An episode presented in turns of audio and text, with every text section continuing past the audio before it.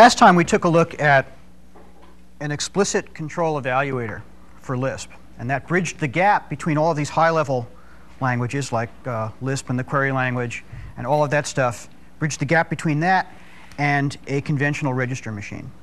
And in fact, you can think of the explicit control evaluator either as, say, the uh, code for a Lisp interpreter if you wanted to implement it in the the assembly language of some conventional register transfer machine, or if you like, you can think of it as the microcode of some machine that's going to be specially designed to run Lisp.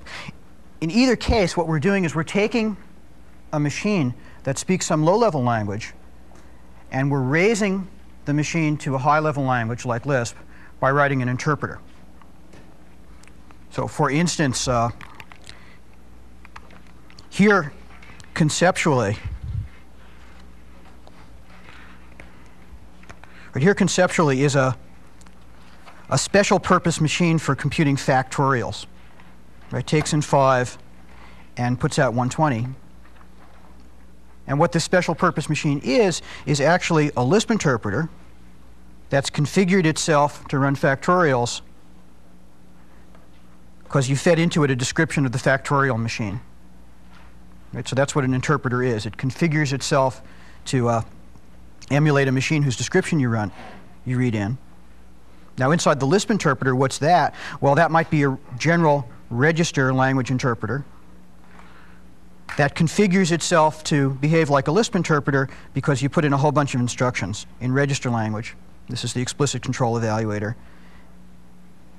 And then it also has some sort of library, library of primitive operators and Lisp operations and all sorts of things like that. That's the general strategy of interpretation. And the point is what we're doing is we're writing an interpreter to raise the machine to the level of the programs that we want to write. Well, there's another strategy, a different one, which is compilation. Compilation's a little bit different. Here, here we might have produced a special purpose machine for, for computing factorials starting with some sort of machine that speaks register language, except we're going to do a different strategy. We'll take our factorial program, we'll use that as the source code into a compiler. What the compiler will do is translate that factorial program into some register machine language.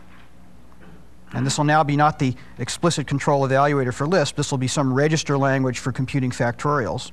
Right? So this is the translation of that. That will go into some sort of loader which will combine this code with code selected from the library to do things like primitive multiplication. And then we'll produce a load module, which configures the register language machine to be a special purpose factorial machine. So that's a, that's a different strategy. In interpretation, we're raising the machine to the level of our language, like Lisp. In compilation, we're taking our program and lowering it to the language that's spoken by the machine. Well, how do these two strategies compare? The compiler can produce code that will execute more efficiently. Uh, the essential reason for that is that if you, if you think about the register operations that are running, the interpreter has to produce register operations which in principle are going to be general enough to execute any Lisp procedure whereas the compiler only has to worry about producing a special bunch of register operations for, for doing the particular Lisp procedure that you've compiled. Or another way to say that is that the interpreter is a general purpose simulator that when you read in a Lisp procedure, then goes can simulate the program described by that, by that procedure. So the interpreter is worrying about making a general purpose simulator, whereas the compiler, in effect, is configuring the thing to be the machine that the interpreter would have been simulating so the compiler can be faster. Okay. Okay. Okay, on the other hand, the interpreter is a nicer environment for debugging. And the reason for that is that we've got the, the source code actually there. We're interpreting it. That's what we're working with. And we also have the library around. See, the interpreter, the library sitting there is part of the interpreter. The compiler only pulls out from the library what it needs to run the program. So if you're, if you're in the middle of debugging, and you might like to write a little extra program to examine some runtime data structure or to produce some computation that you didn't think of when you wrote the program, the interpreter can do that perfectly well, whereas the compiler can't. So there's sort of dual, dual advantages. The compiler will produce code that executes faster. The interpreter is a better environment for debugging. And most uh, Lisp systems end up having both. End up being configured so you have an interpreter that you use when you're developing your code. Then you can speed it up by compiling and very often you can arrange that compiled code and interpreted code can call each other. And we'll, we'll see how to do that. That's not hard. Okay. In fact, the way we'll, in the compiler we're going to make, the way we'll arrange for compiled code and interpreted code to, to call each other is that we'll have the compiler use exactly the same register conventions as the interpreter. All right, well, the, the idea of a, a, of a compiler is very much like the idea of an interpreter or, or evaluator. It's the same thing. See, the evaluator walks over the code and uh, performs some register operations. Right, that's what we did yesterday. Well, the compiler essentially would like to walk over the code and produce the register operations that the evaluator would have done were it evaluating the thing right? And that gives us a model for how to implement a zeroth order compiler, right? A very bad compiler, but a, essentially a compiler. A model for doing that is you just take the evaluator, you run it over the code, but instead of executing the actual operations, you just save them away. And that's your compiled code. So let me give you an example of that. Right, suppose we're going to compile, suppose we want to compile the expression uh, f of x.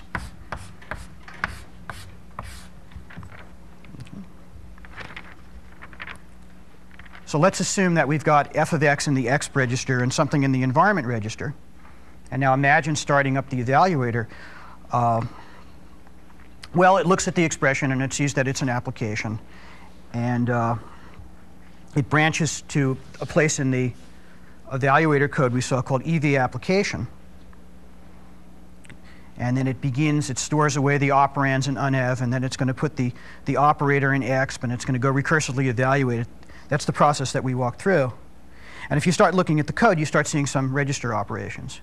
You see assign to unev the operands, assign to exp the operator, save the environment, generate that, and so on. That's well, if we look on, on the overhead here, right, we can see we can see those operations starting to be produced. Here's sort of the first real operation that the evaluator would have done. It pulls the operands out of the X register and assigns it to unev. And then it assigns something to the expression register, and it saves continue, and it saves env. And all I'm doing here is writing down the register assignments that the evaluator would have done in executing that code, and can zoom out a little bit. Altogether, there are about 19 operations there. And this, is the this will be the piece of code up until the point where the evaluator branches off to apply dispatch. And in fact, in this compiler, we're not going to worry about apply dispatch at all. We're going to have every, we're going to have both interpreted code and compile code.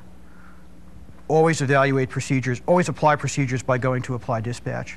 And that will easily allow interpreted code and compiled code to call each other. Okay. Well, in principle, that's all we need to do.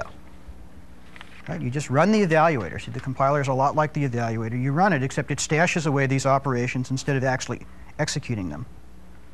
Well, that's not, that's not quite true. There's, there's only one, one little lie in that. What you have to worry about is if you have a, a predicate, right? if you have some kind of test you want to do, obviously at the point when you're compiling it, you don't know which branch of these of a conditional like this you're going to do right? So you can't say which one the evaluator would have done. So all you do there is, is very simple. You compile both branches. So you compile a structure that looks like this. That'll compile into something that says the code, the code for P, and it puts its result in, say, the val register. So you walk the interpreter over the predicate and make sure that the result would go into the val register. And then you compile an instruction that says branch if if val is true uh, to a place we'll call label 1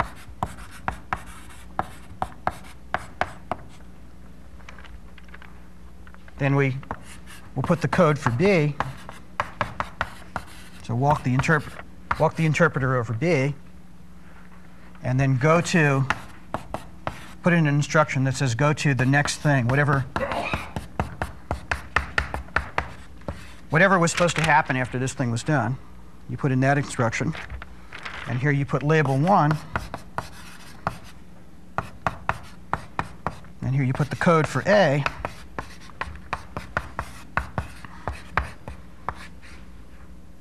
And you put go to next thing.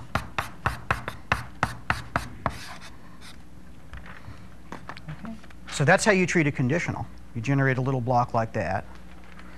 And uh, other than that, this zeroth order compiler is the same as the evaluator.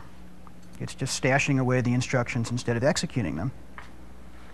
That seems pretty simple, but we've gained something by that. See, already that's going to be more efficient than the evaluator. Because if you watch the evaluator run, it's not only generating the register operations we wrote down, it's also doing things to decide which ones to generate. So the very first thing it does, say here, for instance, is go do some tests and decide that this is an application. And then branch off to the place that, that handles applications. In other words, what the evaluator is doing is simultaneously analyzing the code to see what to do and running these operations. And when you, if you run the, eval the evaluator a million times, that analysis phase happens a million times. Whereas in the compiler, it's happened once, and then you just have the register operations themselves. OK, that's a, a zeroth order compiler, but it is a wretched, wretched compiler. It's really dumb. All right, let's, let's go back and, and look at this overhead. So look at, look at some of the, the operations this thing is doing. We're supposedly looking at the operations and interpreting f of x. Now look here what it's doing. For example, here, it assigns to exp the operator in fetch of exp. But see, there's no reason to do that because this is the compiler knows that the operate the operator of fetch of exp is f, is f right here. So there's no reason why this instruction should say that it should say, well, assign to exp f. Or in fact, you don't need exp at all. There's no reason it should have the exp at all. What, what did exp get used for? Well, if we come down here, we're going to assign to val, look up the stuff in exp in the environment. So what we really should do is get rid of the exp register altogether and just change this instruction to say assign to val look up the variable value of the symbol f in the environment. Similarly, back up here, we don't need unev at all because we know what the operands of fetch of x bar for this piece of code. It's the, it's the list x. So in some sense, you don't want unev and exp at all. See, what they really are, in some sense, those aren't registers of the actual machine that's supposed to run. Those are registers that have to do with arranging the thing that can simulate that machine. So they're always going to hold expressions which, from the compiler's point of view, are just constants, so can be put right into the code. So you can forget about all the operations worrying about exp and unev and just use those constants. Similarly, again, if we go, go back and look here, there are things like assign to continue eval args. Now, that has nothing to do with anything. That was just the evaluator keeping track of where it should go next, right, to evaluate the arguments in some, in some application. But of course, that's irrelevant to the compiler because you, the, the analysis phase will have already done that. Right, so this is completely irrelevant. So a lot of these, these assignments to continue have not to, to do where the, the running machine is supposed to continue and keeping track of its state. It has to do with where the evaluator analysis should continue, and those are completely irrelevant, so we can get rid of them. Okay. All right. Okay. Okay, well, if we, if we simply do that, make those kinds of optimizations, get rid of, right, get rid of worrying about exp and unev, and get rid of uh, these irrelevant register assignments to continue, then we can take this literal code, right, these sort of 19 instructions that the, that the evaluator would have done, and then replace them. Let's look at the, at the slide. Right, replace them by, we get rid of about half of them. Right, and again, this is just sort of filtering what the evaluator would have done by getting rid of the irrelevant stuff. And you see, for instance, here we, where the evaluator said assign val lookup variable value fetch of x, here we have put in the constant f. Here we've put in the constant x. Okay. So there's a, there's a little better compiler. It's, uh, it's still pretty dumb. It's still doing a lot of dumb things. And again, if we go look at the slide again, look at the very beginning here. We see a save the environment, assign something to the val register, and restore the environment. Where'd that come from? That came from the evaluator back here saying, oh, I'm uh, in the middle of evaluating an application. So I'm going to recursively call eval dispatch. So I'd better save the thing I'm going to need later, which is the environment. This was the result of recursively calling eval dispatch. It was evaluating the symbol F in that case. Then it came back from eval dispatch, restored the environment. But in fact, the actual thing it ended up doing in the evaluation is not, not going to hurt the environment at all. So there's no reason to be saving the environment and restoring the environment here. All right, similarly, uh, here I'm saving the argument list. That's a piece of the argument evaluation loop, saving the argument list. And here you restore it. But the actual thing that you ended up doing didn't trash the argument list. So there was no reason to save it. Right, so another way to right, another another way to say that is that the uh, the evaluator has to be maximally pessimistic. Because as far from its point of view, it's just going off to evaluate something. So it better save what it's going to need later. But once you've done the analysis, the compiler is in a position to say, well, what actually did I need to save? And doesn't need to do any, doesn't need to be as, as uh, careful as the, as the evaluator, because it knows what it actually needs. Well, in any case, if we do that, and eliminate all those uh, redundant saves and restores, then we can get it down to this. And you see there are actually only three, only three instructions that we actually need down from the initial 11 or so, or the initial, the initial 20 or so in the original one. Okay, and that's just saying, of those register operations, which ones did we actually need? Okay. All right. Let me, let me just sort of summarize that in another way, just to show you in a little better picture. Here's a picture of starting. This is looking at all the saves and restores. Right, so here's the expression f of x, and then this traces through on the bottom here the various places in the evaluator that were passed when the evaluation happened.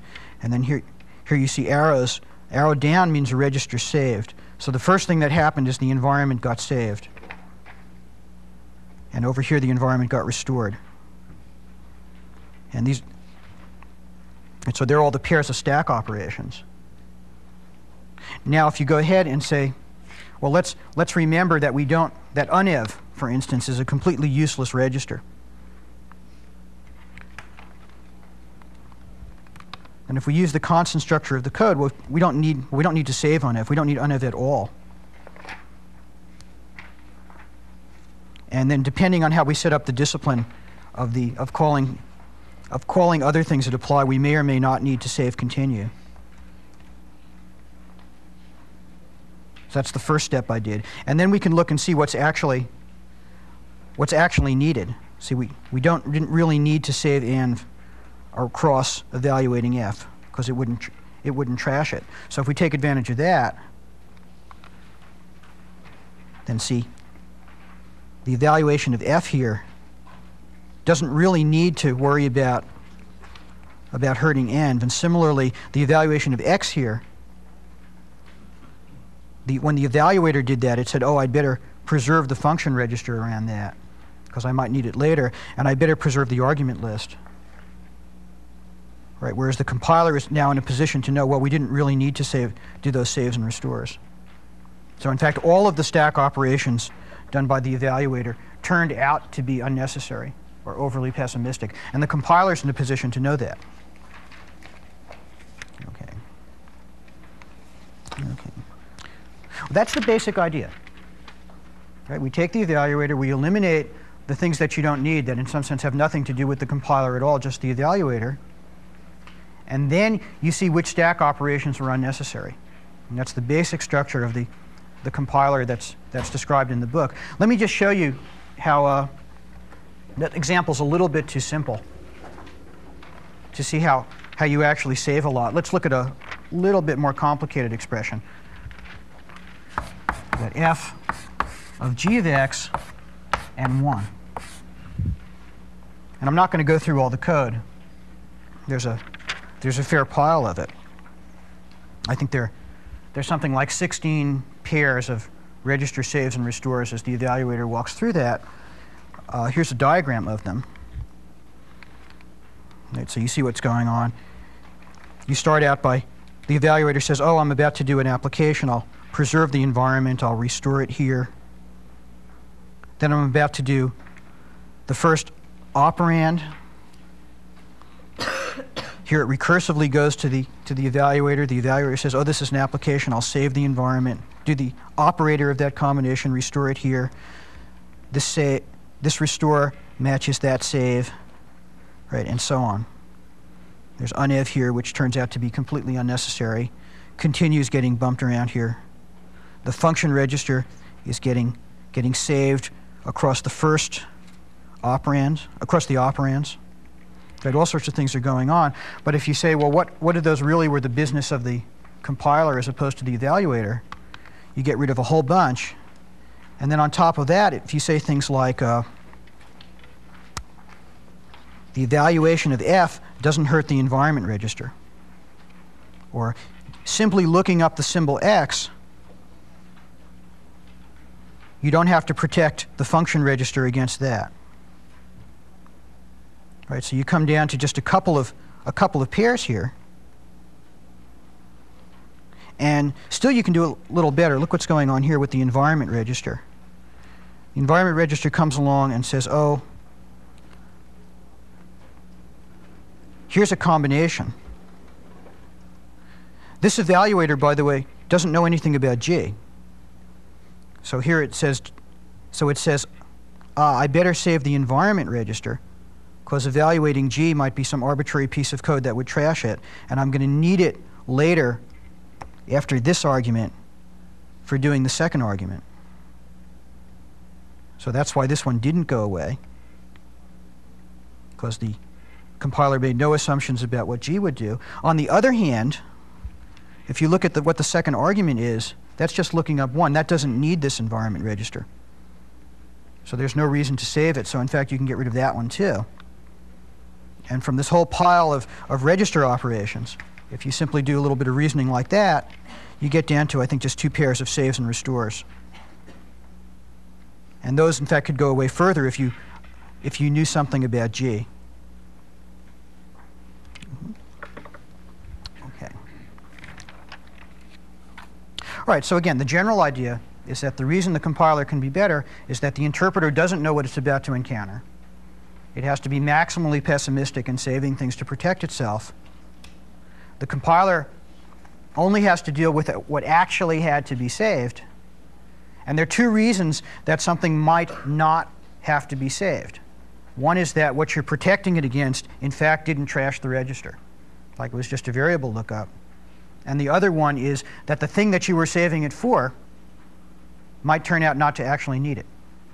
So those are the two basic pieces of knowledge that the compiler can take advantage of in uh, making the code more efficient. Okay. Okay. Okay, let's break for questions.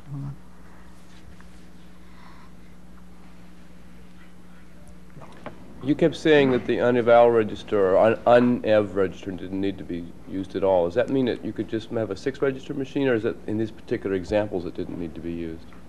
For the compiler, you could generate code for the six register five, right? Because the exp goes away also. Assuming, yeah, you, you can get rid of both exp and unev, because see, those are data structures of the evaluator. Those are all things that would be constants from the point of view of the compiler. The only thing is this particular compiler is set up so that interpreted code and compiled code can coexist. So the way to think about it is, is maybe you build a chip, which is the evaluator, and what the compiler might do is generate code for that chip. It just wouldn't use two of the registers.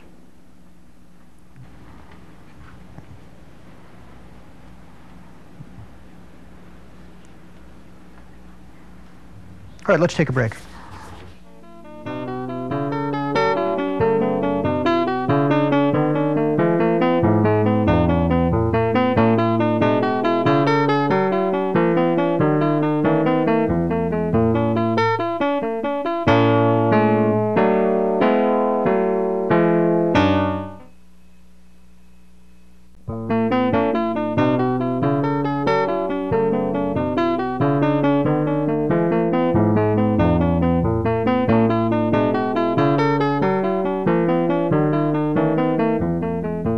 Just looked at what the compiler is supposed to do. Now, let's very briefly look at how, how this gets accomplished. And I'm going to give no details. There's, there's a giant pile of code in the book that gives all the details. But what I want to do is just show you the, the essential idea here. Worry about the details some other time. Let's imagine that we're compiling an expression that looks like there's some operator and there are two arguments.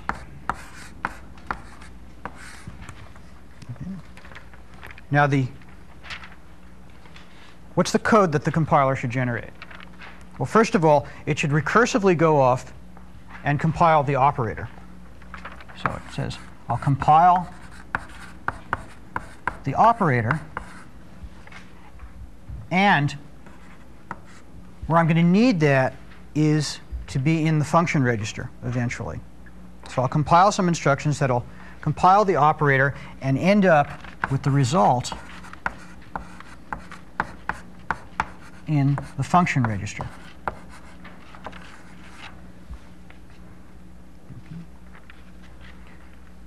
The next thing it's going to do, another piece, is to say, well, I have to compile the first argument, so it calls itself recursively.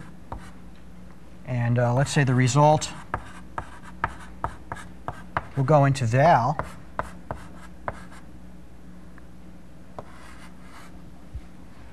And then what it's going to need to do is start setting up the argument list. So it'll say assign to argle const uh, fetch, so it generates this literal instruction, fetch a val onto empty list. Okay. However, and it might have to work. It's good, when it gets here, it's going to need the environment. It's going to need whatever environment was here in order to do this evaluation of the first argument. So it has to ensure that the compilation of this operand, or it has to protect the function register against whatever might happen in the compilation of this operand. So it puts a note here and says, oh, this piece should be done preserving the environment register. Similarly here, after it gets done compiling the first operand, it's going to say, I better compile, I'm going to need to know the environment for the second operand. So it puts a little note here saying, yeah, this is also done preserving and. Right, now it goes on and says, well, the next chunk of code is the one that's going to compile the second argument. And uh, let's say it'll compile it with a targeted to val, as they say. And then it'll generate the literal instruction building up the argument list. So it'll say assign to argl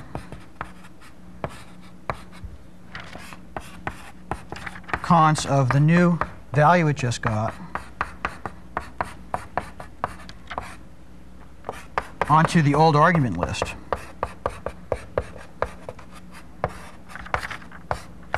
However, in order to have the old argument list, it better have arranged that the argument list didn't get trashed by whatever happened in here.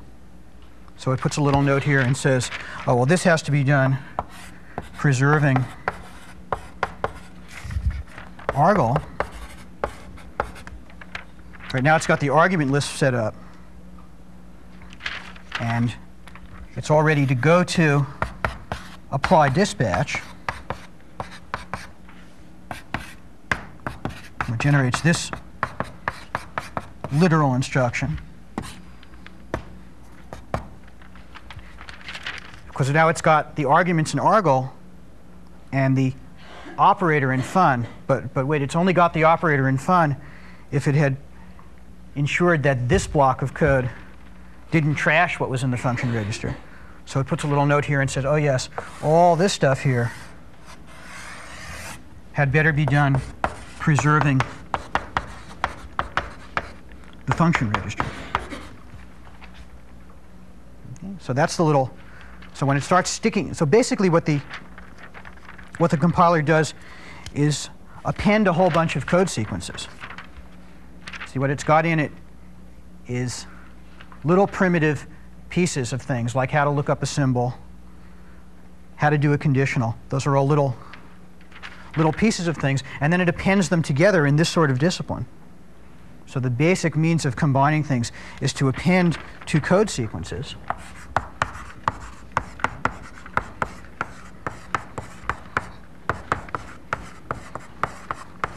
That's what's going on here. And it's a little bit tricky. The idea is that it appends two code sequences, taking care to preserve a register. So the actual append operation looks like this. What it wants to do is say if, here's what it means to append two code sequences. So if sequence 1 needs register, I should change this, append sequence 1 to sequence 2, preserving some register. Yeah. Let me say and. So it's clear that sequence 1 comes first. So if, if sequence 2 needs the register and sequence 1 modifies the register.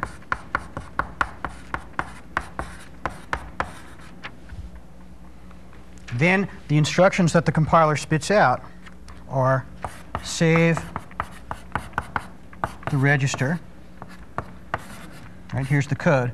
You generate this code, save the register, and then you put out the recursively compiled stuff for sequence 1 and then you restore the register.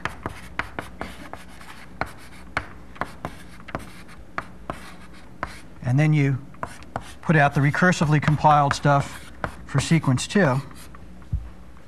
Right, that's in the case where, where you need to do it. Sequence 2 actually needs the register, and sequence 1 actually clobbers it.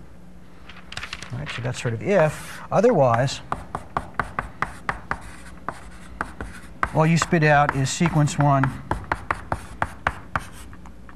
followed by sequence 2. All right, so that's the basic operation for sticking together these bits of code fragments, these bits of instructions, into a sequence. And you see, from this point of view, the, the difference between the interpreter and the compiler, in some sense, is that where the compiler has these preserving notes and says, maybe I'll actually generate the uh, saves and restores and maybe I won't, the interpreter, being maximally pessimistic, always has a save and restore here. That's, that's the essential difference. Okay? Well, in order to do this, of course, the compiler needs some theory of uh, what code sequences need and modify registers. So the, the tiny little fragments that you put in, like the basic primitive code fragments, say what are the operations that you do when you look up a variable?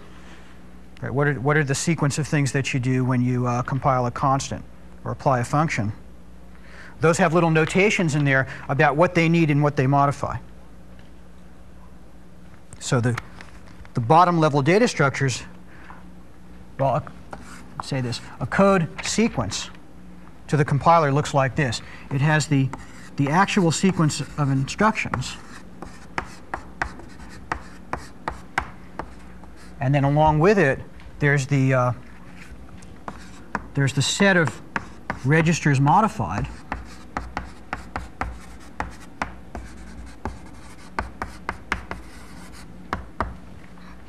And then there's the set of registers needed.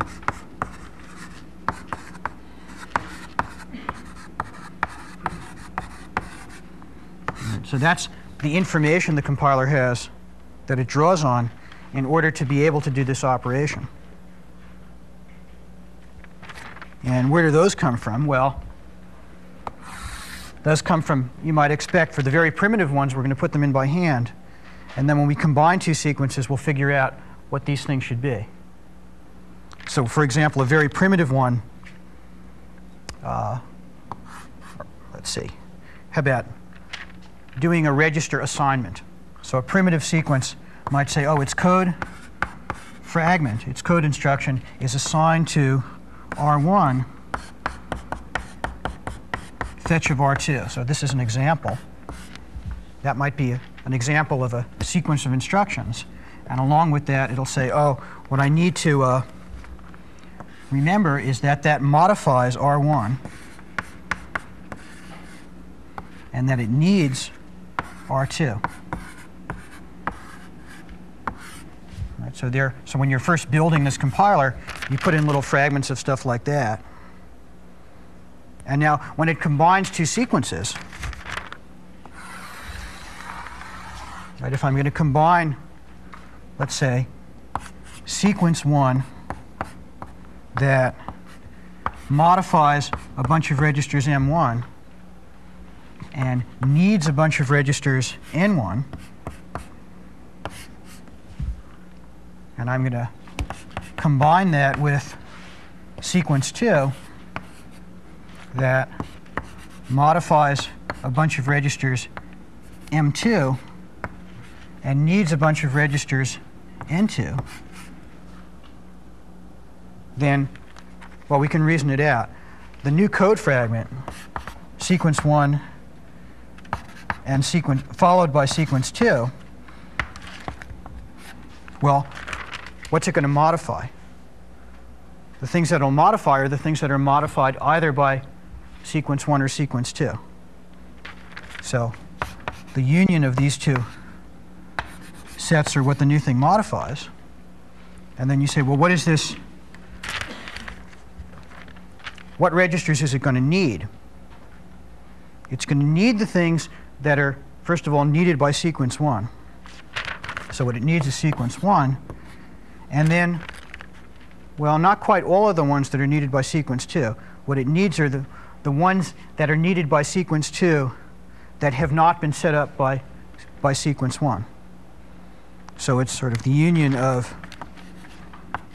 the things that sequence 2 needs minus the ones that sequence 1 modifies, because it worries about setting them up. Right, so there's the basic structure of the compiler. The way you do register optimizations is you uh, have some strategies for what needs to be preserved. That depends on a data structure. Well, it depends on the operation of what it means to put things together, preserving something. That depends on knowing what, what registers are needed and modified by these code fragments. That depends on having little data structures which say a code sequence is the actual instructions, what they modify, and what they need. That comes from, at the primitive level, building it in. And there's all, at the primitive level, it's going to be completely obvious what something needs and modifies, plus this particular way that says when I build up bigger ones, here's how I generate the new set of registers modified and the new set of registers needed. And that's the whole, well, I shouldn't say that's the whole thing. That's the whole thing except for about, about 30 pages of details in the book. But it is a, it is a perfectly read, uh, usable rudimentary compiler. Let me, let me kind of show you what, what it does. Suppose we start out with with recursive factorial. And these slides are going to be much too, too small to read. I just want to flash through the code and show you about how much it is. Right, that starts out with, here's a first block of it, where it compiles a procedure entry and does a bunch of assignments. And this thing is basically up through the part where it uh, sets up to do the predicate and test whether the predicate's true. The second part is what results from the, in the recursive call to, to fact of n minus 1. And this last part is coming back from that and then taking care of the constant case. So that's about how much code it would produce for factorial. We could make this compiler much, much better, of course. The, the main way we could make it better is to allow the compiler to make any assumptions at all about what happens when you call a procedure. So this compiler, for instance, doesn't even know, say, that multiplication is a is something that could be coded in line. Instead, it sets up this whole mechanism. It goes to apply dispatch. Uh, that's a tremendous waste because what you do every time you go to apply dispatch is you have to up this argument list because it's a very general thing you're going to. In any real compiler, of course, you're going to have registers for holding arguments. And you're going to start preserving and saving the way you use those registers similar, similar to the same strategy here. So that's the, that's probably the very, the very main way that this particular compiler in the book could be fixed. Uh, there are other things like looking up variable values and uh, making more efficient primitive operations and all sorts of things. Essentially, a good Lisp compiler can absorb an arbitrary amount of effort. And probably one of the reasons that Lisp is slow with compared to languages like Fortran is that if you, if you look over history at the amount of effort that's gone into building Lisp compilers, it's nowhere near the amount of effort that's gone into Fortran compilers. And maybe that's something that'll, that'll change over the next couple of years. Okay, let's break.